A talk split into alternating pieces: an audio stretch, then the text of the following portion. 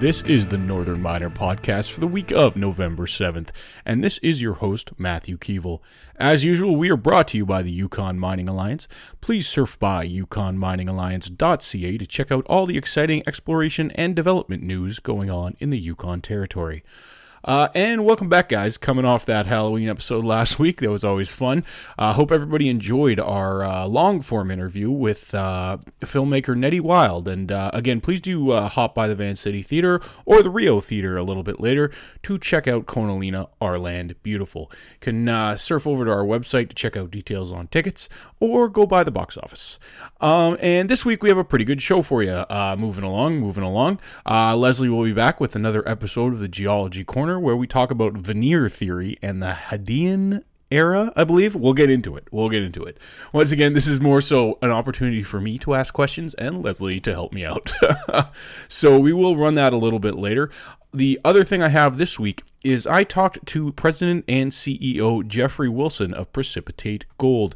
Now, Precipitate has the Juan de Herrera project in the Dominican uh, Dominican Republic uh, in Central America, and that's right next door. Uh, people might be uh, familiar with GoldQuest.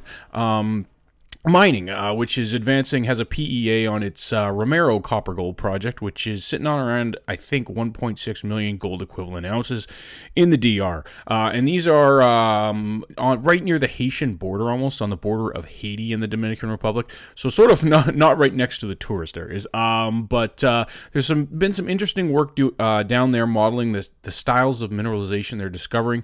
It's still quite early days. There's been some talk about VMS deposits, orogenic gold uh, some sulfate, um, epithermal sulfidation. So it's an interesting chat I have with uh, Jeff from Precipitate, and that runs about six minutes. We'll be uh, I'll uh, run that for you uh, after the geology corner, so closer to the end of the show. but just to to run through our macro really quick, obviously the United States election is the big talk of the moment. Um, just uh, this is obviously a little bit outside our purview, but uh, the FBI reaffirmed recently that Clinton's handling of the emails was not a crime. Gold which broke uh, or crested, I should say. That's a better uh, bit of verbiage. Uh, crested 1300 last week, fell subsequent to that happening to $1,285 around and uh, per ounce. So once again, we see this just this whipsaw effect with the United States and gold. Um, and uh, just just to get the U.S. election out of the, out of the way here, uh, the final Bloomberg Politics national poll before Tuesday's election has Clinton ahead of Trump, 44% to 41% when third-party candidates are included. Uh, so obviously, we've seen the effect this could potentially have on gold. Um, if Trump wins, it's going to go up, and if Clinton wins, it's probably going to stay well below 1,300. Um, uh, meanwhile, silver, uh, $18.31 an ounce. Copper doing quite well on uh, on a perception of reinvigorated demand out of some of the Asian economies, is trading at $2.32 a pound.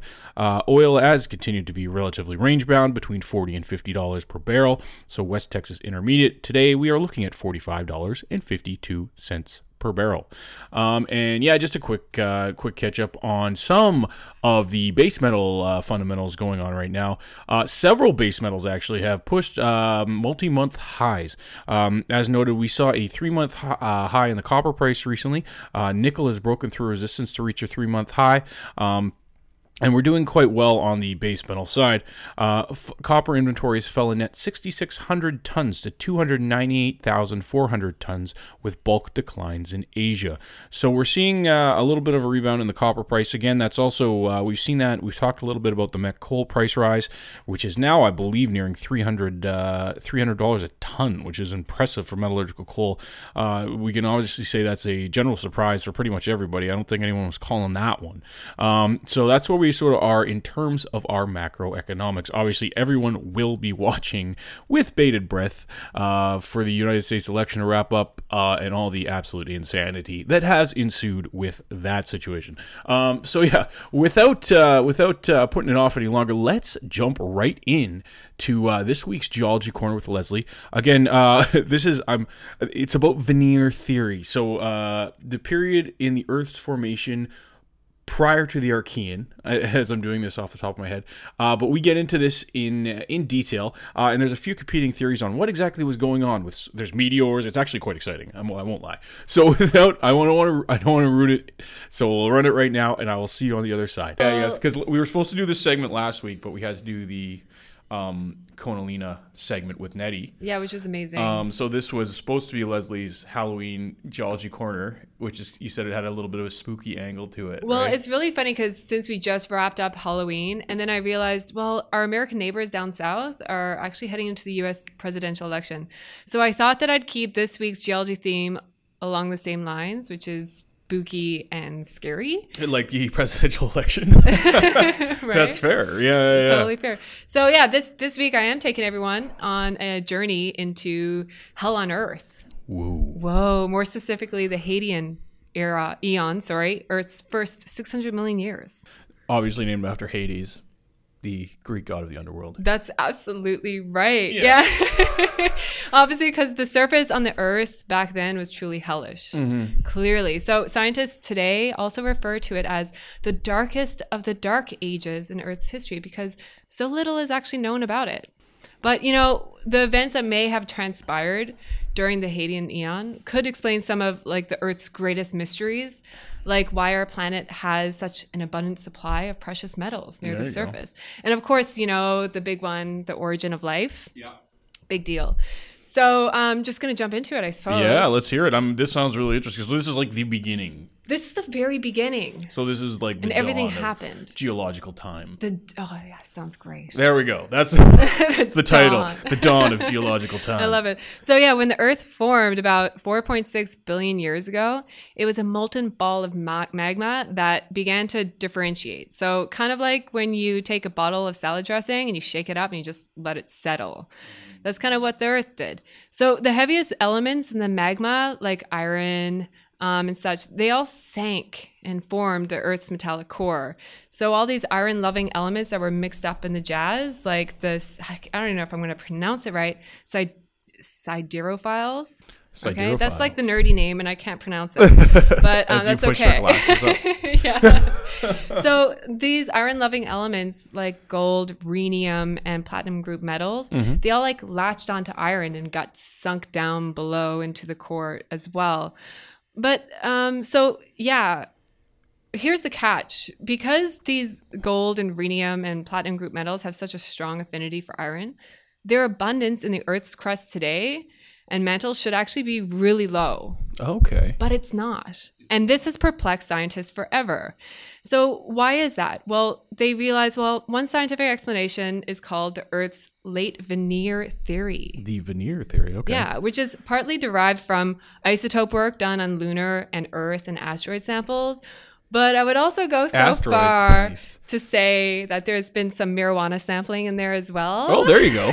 That'll tell you a lot. I can. I, it's very insightful stuff. That marijuana. Yeah, right. Yeah. So, in summary, they think that the late veneer theory suggests the Earth's molten skin was sweetened with um, these iron loving elements from meteorites after their metallic core has Okay. right? So more Yeah. specifically, you know, around the first 20 to 100 million years on Earth, a large asteroid body like the size of Mars just collided with the Earth, right? And and in turn that spit out the moon.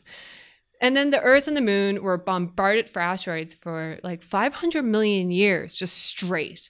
And it all ended catastrophically with this grand finale um, in the Archean, like four to Which we discussed a 3.8 billion years ago. Geological corners back. Maybe Yeah, that's right. It's all tying it in. Yeah. So it's just this huge grand finale of all these asteroids just like, coming in like fire.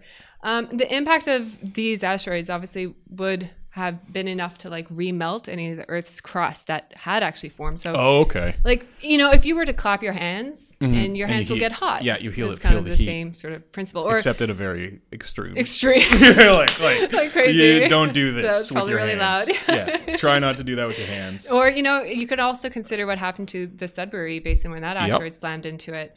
So a lot of things kind of happen. And they're looking down in Greenland too. I think a potential impact event over there Yeah. was um, what uh, North American Nickel's looking at that Maniitsoq project, Oh, which oh yeah. I don't. I think they have since Oh, gone away from that theory, but originally theory, there was an impact event theory that was going on over there. But that's also a voisine. yeah, it just gets type. a lot of things moving. yeah but, you mixes it know, up. It mixes se. it up. Yeah. And so, most importantly, the asteroids during the early bombard- bombardment, cause a terrible word, Mm-hmm. could have um, polluted the molten surface of the Earth with a lot of these awesome metals that we scout out for today. And of course, the essential ingredients for life, like maybe water and carbon and other volatile compounds. Pretty cool, right? So, so if I'm following this along here, so initially during the Hadean underworld era, if we want to call it that, That's called the underworld, the dawn of geological. a lot of the uh, the minerals were drawn down by the iron and the heavier metals Into the or into the core. core, and then this asteroid hit and mixed everything up. well, lots of asteroids, just like Yeah. like heaps. and but the asteroids also brought their own metals. Yeah, because and so it just basically created this veneer Mm-hmm. of metal-rich pockets of deliciousness, like just on the skirts, and then and then the Earth finally was had time to cool and form its crust. And how long did this period at, last? It was like 500 million years. Holy smokes! Is- So it basically ended in the Archean. Like the grand finale was four to 3.8 billion years ago. so this covers a pretty significant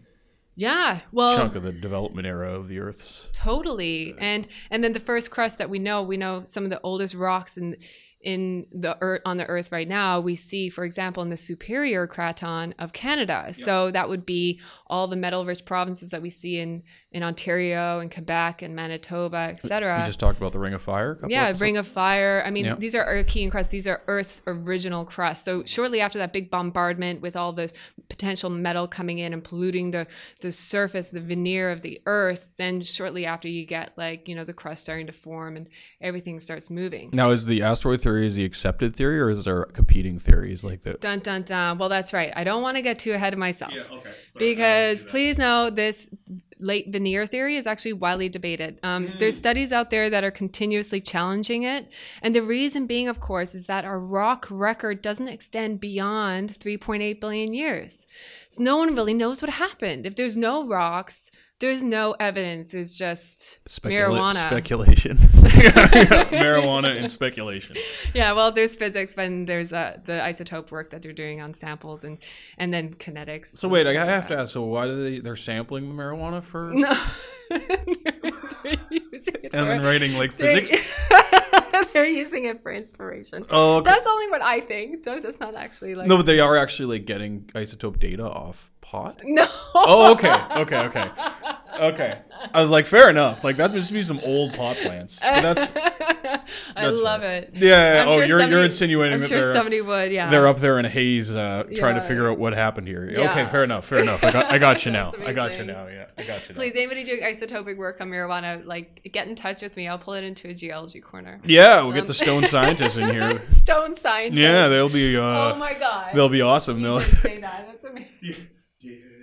The stone scientist. physics, dude, physics. Yeah, that's taking the stones. up So, do you have level. any of the competing ideas that anybody has come up with to counter the veneer theory, or is it? no, not well. Well, actually, no. I was kind of reading about it, and it's about how it's really complicated. I can't get into it, but they're saying that the amount of of these metal-rich, um, these iron-loving elements on the crust is proportionally, actually okay. Oh, okay. Uh, okay. it depends. It depends on pressures. Yeah, yeah. Um, so and it very depends physics. on temperatures. So yeah. they're, they're doing all these massive pressure tests to show that the distribution coefficient is the same. But that's getting super nerdy. Yeah, but so so that theory is that it, all those metals weren't necessarily driven down to Not the core necessarily by the iron, That is actually proportionally okay. the heavier elements. I see. That's yeah, yeah, that's cool. That's But yeah, and it's really cool because the reason why it's such a hot topic, um, I guess pun completely intended. I didn't mean that. that is a pun. real, uh, yeah.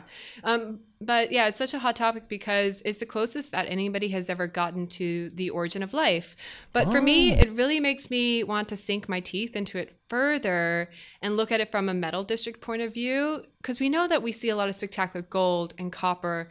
Um, camps formed like during the Archean and late Proterozoic. Yep, the so party- the party time. the party time, like Yep. check out that podcast. Like the Ur- Yeah. the Archean is the, The party Archean Party Earth. Podcast. So I wonder if that has anything to do with it. But that's just my own little head going off, and people listening, they could say, "Oh, well, Leslie, I can tell you why that's not the case." And send me an email. Let me know. Yeah, we, I'm we always want feedback, especially from stone scientists who maybe, so excited. who might Oh be out there. We love you guys. That's Oh. awesome. and that's been this week's geology Corner, punishment for some and pleasure for many. And welcome back to studio. I do love the Geology Corner. Honestly, I learn pretty much as much as much or more than anyone else uh, when we do that. So we will continue uh, continue drilling those out. Um, if you do, uh, once again, have a question or inquiry uh, you'd like us to cover on the Geology Corner, please do fire us a tweet uh, at Northern Geo or at Matthew Keevil, and we will make sure to fit that in. Uh, and if it involves calling somebody or doing a little bit of uh, a background, we have no problem doing that either. So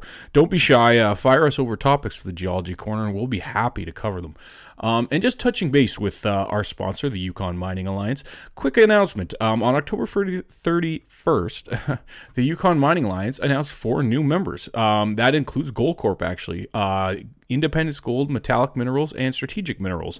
Um, most exciting, obviously, for the territory is Goldcorp. Uh, we've discussed uh, at length their acquisition of Kaminak and the Coffee Project, so it's nice to see them hopping on board uh, with the local alliances and getting involved in the Yukon because uh, Goldcorp's a real leader in our business, and it's great to see them uh, taking such an active role um, in the Yukon. Uh, the other members, Independence Gold CEO, we've talked to CEO Randy Turner. they have the Boulevard Boulevard Gold Project, which is right near um, um, coffee. Uh, we also have metallic minerals and strategic minerals, and everybody will know strategic minerals. Um, they are a project generator up there. Uh, they uh, had a role in the discovery of ATAC's Rackla project, as well as uh, numerous other numerous other uh, projects in the Yukon Territory. So it's exciting to see uh, that the Yukon Mining Alliance is expanding its membership. Uh, hopefully, this uh, portends uh, some some nice active exploration seasons upcoming in the territory there. Um, and now uh, we can move right in uh, to my quick, I believe it's about six to seven minute interview uh, with Jeffrey Wilson, who is the president and CEO of Precipitate Gold.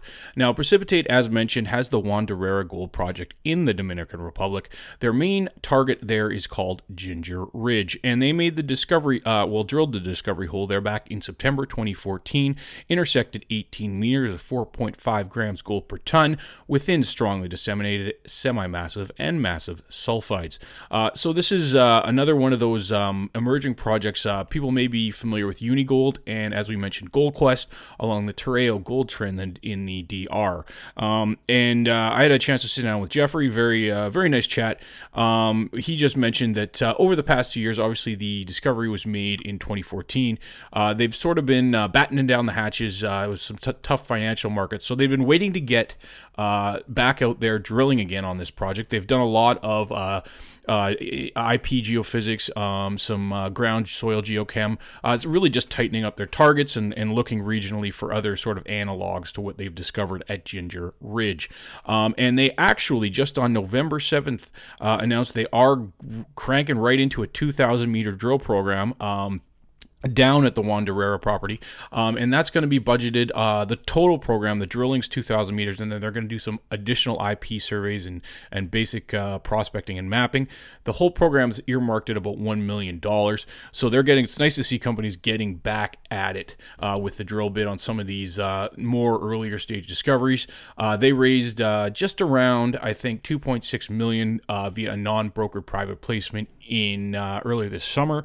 Uh, so it's nice to see some of these exploration stage companies getting uh, cashed up a little bit and getting the drill rigs back out on these projects, especially in uh, prospective areas like uh, Tireo in the DR, uh, where we've seen north of, well, nearly 5 million ounces of gold equivalent discovered at Unigold and GoldQuest projects in the last decade. So that's exciting stuff. So what I'll do right now is I'll run my interview with Jeff. this is on location in downtown Vancouver, and I'll be back to wrap the show up on the other side. Yeah, in 2014, when we made our discovery, um, you know, obviously we were pleased to to identify a massive sulfide, semi-massive sulfide material, uh, the kind of gold intercepts that we saw there with uh, the highlight of 13 grams over five meters. Um, but the drill discovery was made at the uh, northern extent of an IP survey. And so the question for us coming uh, through that discovery was does this uh, anomaly continue? And so we were able to go back and, and do follow up IP work to indicate that the anomaly does, in fact, continue to the north and, and, in fact, becomes quite strong and intense as it moves in that direction in a very linear way. Um, unfortunately, you know, the market at that time in 2014 and even 2015 was uh, not particularly amenable to uh, raising capital for exploration stories and discovery stories. And so we had to sort of hunker down and, and, and look at other ways to continue to add value, advance the company and the project, but not blow up the capital structure of the company by issuing an enormous amount of stock at cheap prices. And so we were able to do a number of different things. One of those was we got into a data sharing agreement with our neighbors, GoldQuest. Uh, they had been in country for 10 years and spent nearly $20 million. So there was an extensive amount of intelligence to be gathered there. Uh, we acquired some new property packages in the southern extent, contiguous to our, our existing package, that we thought was uh, quite prospective and flew some airborne over that new uh, property package where we identified some quite interesting airborne anomalies, which have now emerged into geophysical and geochemical anomalies that we're currently uh, following up. Yeah, we, we the strategy for Ginger Ridge is, of course, you know, we presently we sort of have an analogous uh, signature hole where we understand, we believe, the environment with which the, the sulfide materials are hosted, and, and the, the, the objective here will be to continue to test that along strike. So we're going to propose uh, a follow up program here of about 2,000 to 2,500 meters of drilling, 10 to 12 holes along strike to identify whether or not that sulfide body and, and ultimately gold mineralization does in fact continue along strike with some continuity continuity and consistency. In tandem with that, uh, we're also running uh, similar geophysical surveys to what we did at Ginger Ridge uh, originally over multiple new target areas outside of the Ginger Ridge anomaly. And so the hope here is that while drilling is ongoing at Ginger Ridge between now and year end, uh, or the beginning of the next quarter uh, of 2017, we'll also be uh, delineating or firming up additional geophysical, geochemical targets that we hope will indicate uh, drill worthy targets for subsequent drilling down the road. I mean, we're working in an environment here in this belt of the Dominican Republic where uh, there's not a lot of obvious outcropping. Um, and so, you know, really it, it, it is good old fashioned prospecting, mapping, and sampling that is leading us uh, into uh, geochem anomalies, you know, silt soil sampling, um, not sort of obvious outcrop, as I stated. And so it's that work where we're able to sort of vector from, you know, broad based, broad based geochem into magnetics and then into ground uh, IP is kind of necessary in order for us to sort of vector in on where we think the best opportunities are. And so, spending the time and spending the money to delineate our best targets, we think will give us the best shot at to drill success down the road. Uh, we're fully permitted uh, for the Ginger Ridge target, so there's no delays there.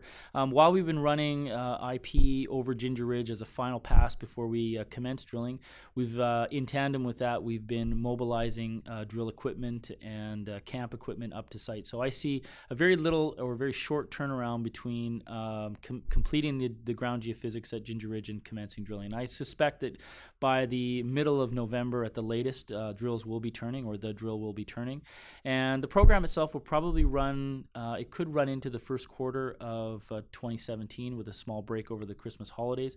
But I expect assay results to be coming either near year end or into the first quarter of 2017. And that will really start to give, obviously, ourselves, but also the market some indication of just what we have here at Ginger Ridge.